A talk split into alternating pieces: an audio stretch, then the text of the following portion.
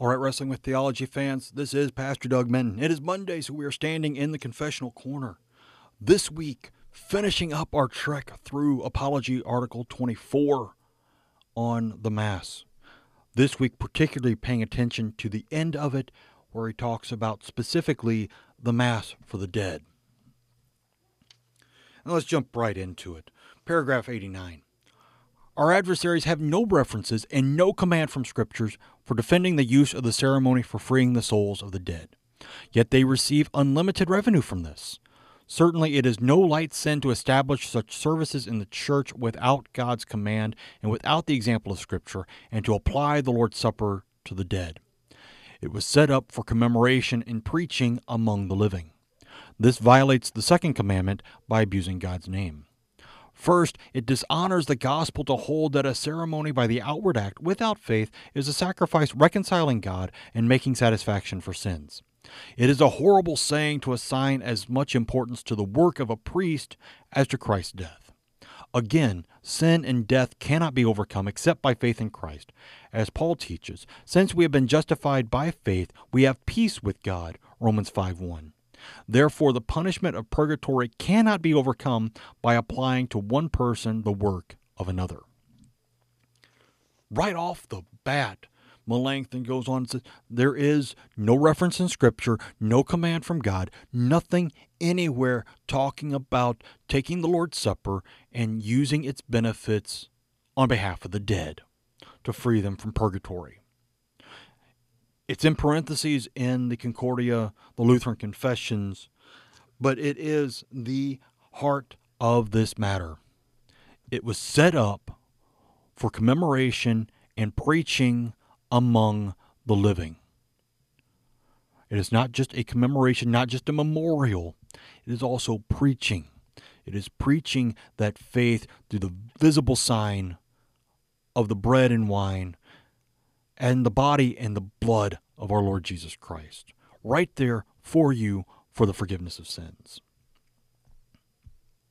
And it dishonors God's name and abuses it to hold that the ceremony, just doing the action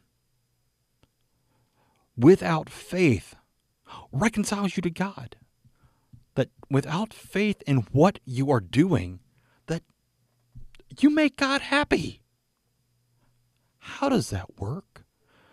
Because the Israelites throughout the Old Testament thought that Baal and Yahweh a lot of times were the same person. They were just different names. We just have a different understanding.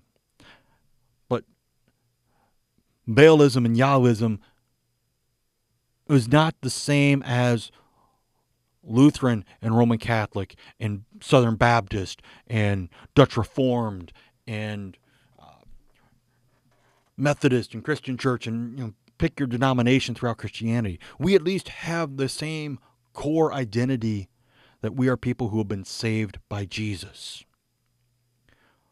That's different from everything else in every other type of religion. Salvation by Jesus.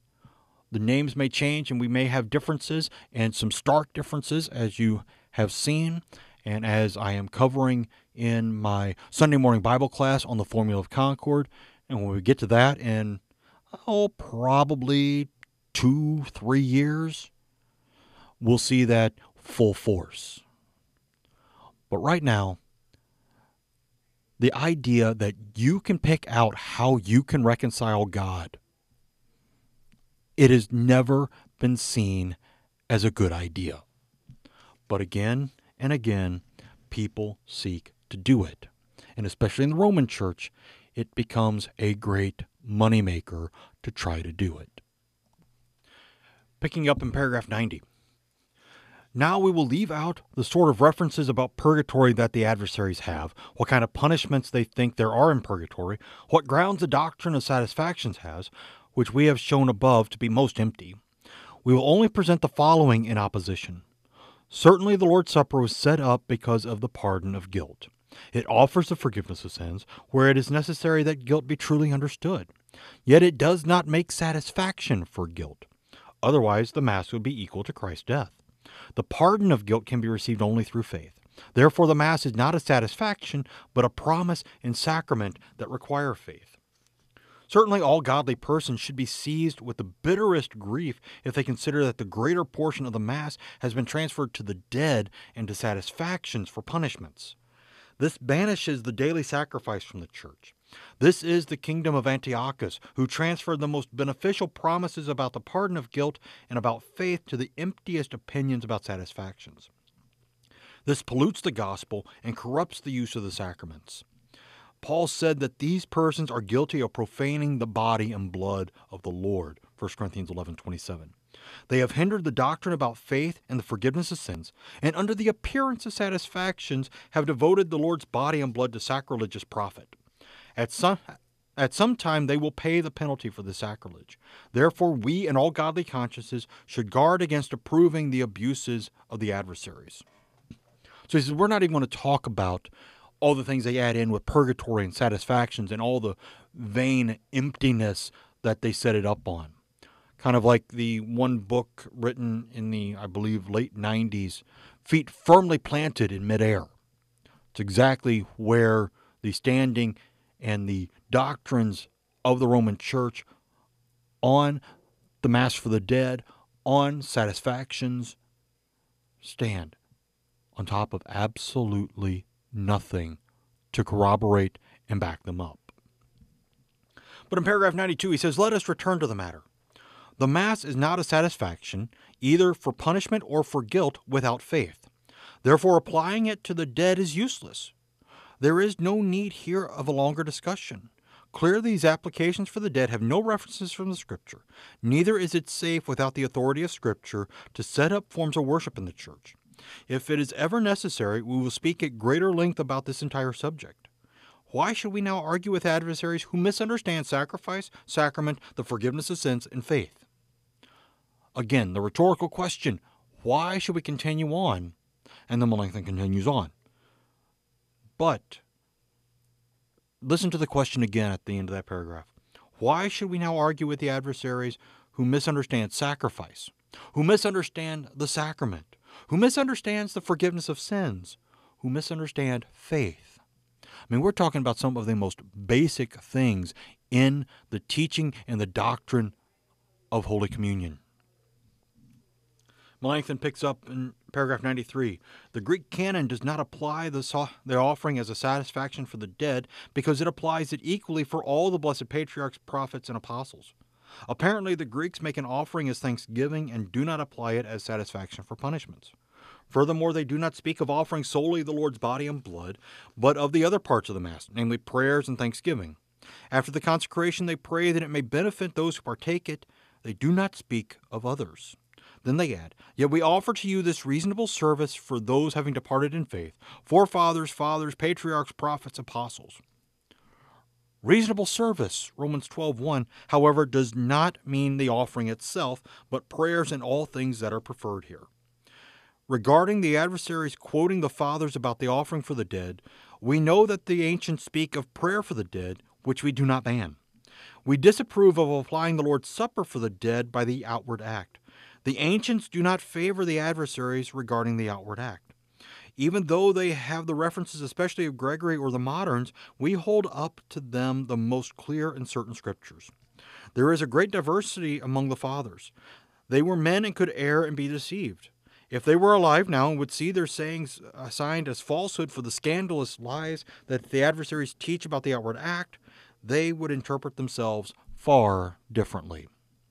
Again, this becomes an idea later on that Luther has to say in one of his last books that people may say after my death, oh, if he were here, he would say things differently because he had not thought it out. He says, no, no, no. I have thought out everything clearly. I have reasoned everything out that I have taught, and I will stand by it in front of the judgment seat of Christ. And that's exactly what each of us need to do in our confessional subscription is to be able to stand upon it even before the people in our families, the people in the government, because ultimately we have to stand before the judgment seat of Christ and say, This is what I believe, teach, and confess. And if it works with Jesus and has him as the center and lines up with the scriptures, great. If it does not, there's a problem. And again, because at that point you'll be at the judgment seat, whether you'll be dead or it'll be the last day when Jesus has come back and has taken you into judgment, there is no second chance. That's always been the problem with the mass for the dead is that they're dead. I mean, they can't do anything about their situation. They have been judged.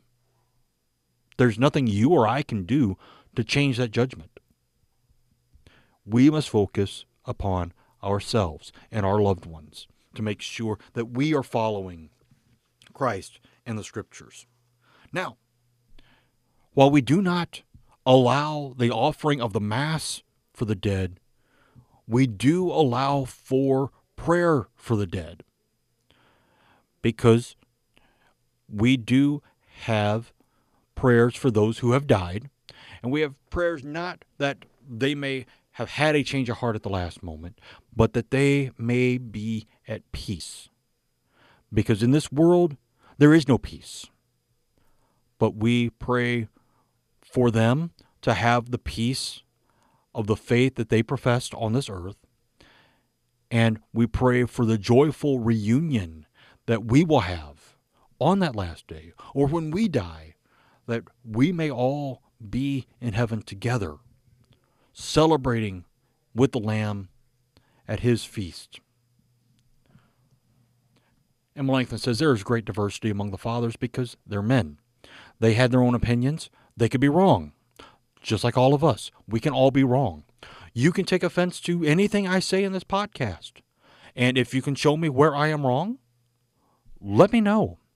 Send me an email, put up a comment on the Facebook page to this, or just let me know. And we can talk about it because I have no problem talking about if I may or may not be wrong. Maybe I misspoke because there are so many times I trip over my own words doing this podcast. But I bring it to you live and raw so that you may see that this is not some great big production and show that I'm trying to put on. I am simply coming to you to give you the goods of the confessions, to give you the goods of the Psalms as we dig deeper into them. All right, paragraph 96 through the end, all the way through to the end in paragraph 99. The adversaries also falsely quote against us the condemnation of Arius, who they say was condemned for denying that an offering is made for the living and the dead in the Mass. They often use this clever turn, quote the ancient heresies, and falsely compare our cause with them to crush us by this comparison. Epiphanius declares that Arius maintained prayers for the dead are useless. He finds fault with this. We do not favor Arius either, but we do argue with you because you defend a heresy that clearly conflicts with the prophets, apostles, and holy fathers. This heresy is that the Mass justifies by the outward act, that when applied it merits pardon of guilt and punishment even for the unjust if they do not present an obstacle. They object to these deadly errors, which divert people from the glory of Christ's passion and entirely overthrow the doctrine about the righteousness of faith. In the law, the godless had a similar belief. That is, they believed they merited the forgiveness of sins, not freely through faith, but through sacrifices by the outward act. Therefore, they increased these services and sacrifices, set up the worship of Baal in uh, Israel, and even sacrificed in the groves in Judah. Therefore, the prophets condemned this belief and war against not only the worshippers of Baal, but also other priests who made sacrifices ordained by God with this godless belief. Look at 1 Corinthians 8, or 1 Kings 18 for that. This belief that such services and sacrifices atone remains and always will remain in the world. Carnal people cannot tolerate that the honor of an atoning sacrifice belongs solely to Christ's sacrifice because they do not understand the righteousness of faith. Rather, they assign equal honor to the rest of the services and sacrifices. The godless priest in Judah held a false belief about such sacrifices. Baal worship even continued in Israel. Nevertheless, a church of God was there that objected to these godly services. 1 Kings 19:18. Baal worship remains in the realm of the Pope, the abuse of the Mass. By it they think they can merit the pardon of guilt and punishment for the unrighteous. It seems that this Baal worship will persist as long as the reign of the Pope. It will continue until Christ comes to judge and by the glory of his return destroy again the reign of the Antichrist. 2 Thessalonians 2 1 through 8. Meanwhile, all who truly believe the gospel should condemn these wicked services. Against God's command, they were created to cloud over Christ's glory and the righteousness of faith. We have briefly said these things about the Mass for the following reasons. First, we hope that all good people everywhere understand that we keep the dignity of the Mass and show its true use with the greatest zeal. Second, our reasons for disagreeing with the adversaries are most just. Further, we would encourage all good people not to help the adversaries in the profanation of the Mass, burdening themselves with other people's sin. This is an important cause and an important subject, no less important than the work of the prophet Elijah who condemned the worship of Baal.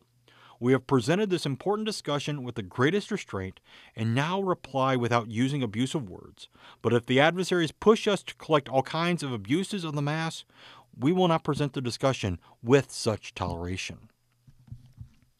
All right, very much talk about Baal worship and Elijah, especially talking about the battle on Mount Carmel in 1 Kings 18 between Elijah and the prophets of Baal. Because that is the point of all the gods, uh, of all the religions of the law is that we make atonement for ourselves by the things we do. We don't need faith. We just need to do enough good deeds. I mean, after all, that is the way Baal worship worked. That's the way Asherah worked. That's the way Islam works. That's even the way Judaism works. That among the Jews that still consider that there will be a personal Messiah coming, it will only happen when all the Jews everywhere in the world keep the Sabbath perfectly. That's never going to happen.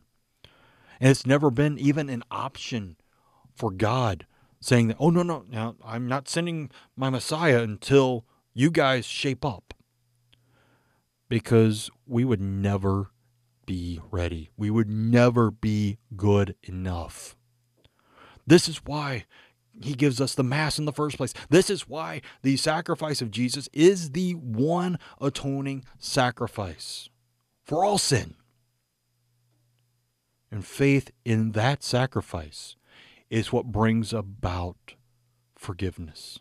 Faith in that sacrifice gives us consolation in our grief, in our worry, in our pain, that we may see the great work of God in our lives. Because that great work centers around the cross of Jesus. And everything else that we do in this life, whether it's in church or in the public state or even in our personal homes and personal lives, everything should revolve around Christ, his life, his death, and his resurrection. And that is what strengthens us to wrestle with the theologies around us. That's what strengthens us to carry on, even when it seems bleak. That's all for this week. I thank you for being here. Be back Thursdays for Digging Deeper. Wednesdays, join me for Pro Wrestling America, the greatest fantasy wrestling league on the internet. And then also for all the different programming that's on here the moments of meditation, the sermons from our Savior. Be here for all of it because all of it is here to help strengthen you, to help ground you in Christ and Him crucified, so that you may wrestle with the theologies around you. Amen.